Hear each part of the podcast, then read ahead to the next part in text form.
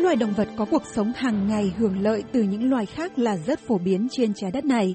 Ví dụ, chim bắt bét đậu trên lưng của tê giác và ăn những con bọ gây phiền nhiễu vo ve xung quanh chúng, hoặc đà điểu và ngựa vằn thường đi ăn cỏ cùng nhau, do đó loài chim cao kèo có thể nhìn thấy những thú săn mồi, còn ngựa vằn thì có thể đánh hơi thấy chúng. Những thợ săn Yowa ở Mozambique thu lượm mật ong bằng cách sử dụng các kỹ thuật truyền thống được truyền qua các thế hệ. Những thợ săn này đi vào các bụi rậm để tìm kiếm các tổ ong, nhưng họ hiếm khi đi một mình. Trên thực tế, họ luôn gọi thêm một người bạn. Sound of a Jawa honey hunter in search of bees nests in the Niassa National Reserve in Mozambique. And he was summoning a bird. Và đó là tiếng động của một người thợ săn mật ong đang tìm những tổ ong ở khu bảo tồn quốc gia Niassa ở Mozambique và anh ấy đang gọi một con chim từ bụi rậm để tới giúp. Sau đó bạn sẽ nghe thấy tiếng hót líu lo của một chú chim màu nâu, đó là chim báo mật. Claire Spottiswoode, một nhà khoa học về tiến hóa của sinh vật của trường đại học Cambridge ở Anh và trường đại học Cape Town ở Nam Phi, bà đã bị tò mò bởi mối quan hệ giữa những người thợ săn mật ong và loài chim báo mật này từ khi còn là cô bé 11 tuổi.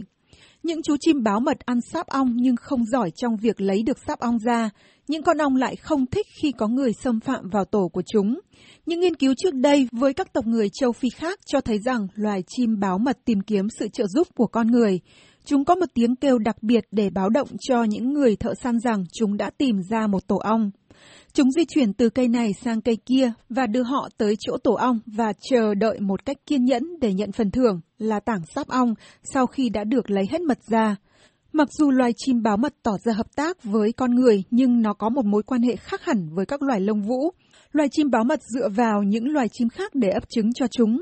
Những con chim báo mật con có những mũi khoằm móc mà chúng dùng để đẩy những con chim con khác loài ra khỏi tổ của chim mẹ thay thế. Không có lợi ích qua lại trong mối quan hệ này. Nhưng mối quan hệ của chim báo mật với những người thợ săn là cái làm cho nhà sinh vật học Spottiswoode tò mò. Bà muốn biết liệu những con chim này có thực sự đáp lại những lời gọi của các thợ săn để dẫn đường cho họ hoặc tìm kiếm con người một cách vô thức để giúp họ trong cuộc chinh phục của chúng để tìm sáp ong. Do đó, nhà sinh vật học này đã phát ra ba loại âm thanh khác nhau có thể thu hút loài chim báo mật. Tiếng giống với một tiếng thợ săn săn mật ong phát ra, tiếng gọi của chim bồ câu bản địa và tiếng gọi thực của một người săn mật ong Yowa.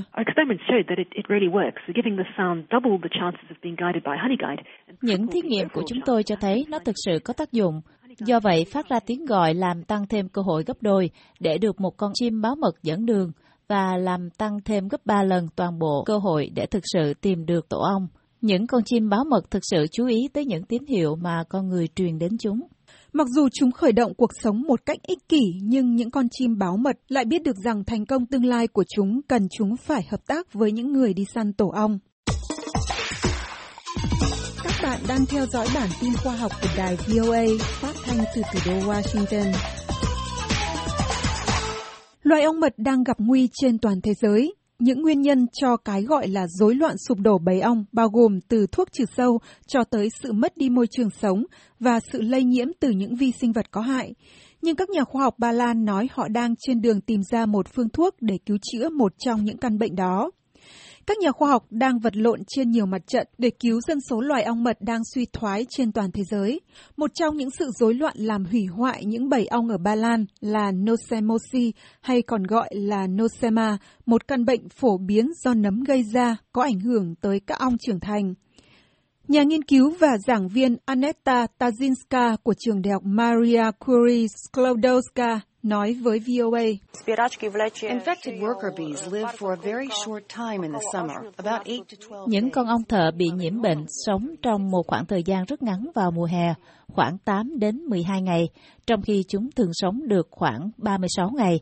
Do đó, sản lượng của toàn gia đình ong sụt giảm và loài ong cũng gặp nhiều vấn đề để trải qua mùa đông. Các nhà khoa học cho rằng một số loài thuốc trừ sâu làm suy yếu hệ miễn dịch của loài ong và làm cho chúng không thể chống chọi với các ký sinh trùng. Sau khi tiêu hóa các loại thức ăn hoặc nước bị nhiễm khuẩn, loài ong bắt đầu hành xử không bình thường và nhanh chóng chết đi. Nó được cho là một trong những nguyên nhân chính làm giảm đi một nửa số lượng ong ở Ba Lan trong vòng 15 năm qua. Các nhà khoa học Ba Lan nói họ đã khám phá ra một loại chiết xuất của hoa có tác dụng hơn 90% để cứu sống loài ong.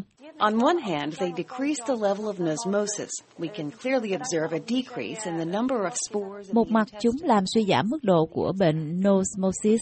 Chúng ta có thể quan sát một cách rõ ràng một sự sụt giảm trong số lượng bào tử trong ruột của những con ong được cho dùng loại chiết xuất này. Mặt khác, chúng làm tăng mức enzyme chịu trách nhiệm về phản ứng miễn dịch của các côn trùng, đó là loại enzyme nhận biết bệnh phẩm và các cơ thể lạ. Loại thuốc mới đang trong quá trình thử nghiệm để được thông qua. Các nhà khoa học cũng khuyến cáo rằng phun thuốc xịt chống mũi mang virus Zika cũng có thể làm hại loài ong. Các giới chức ở các khu vực bị ảnh hưởng được khuyên chỉ nên phun thuốc trừ sâu sau khi màn đêm buông xuống, khi những con ong đã đi ngủ, và chỉ sử dụng các loại thuốc hóa học có thể tan trong nước và chỉ diệt những ấu trùng muỗi. Michael Stancam, một người nuôi ong, nói với VOA. This particular strain is very toxic to mosquito larvae. Chủng loại đặc biệt này rất có hiệu quả để tiêu diệt ấu trùng muỗi, nhưng khi nó được thả trong nước, nó không hề làm hại loài ong.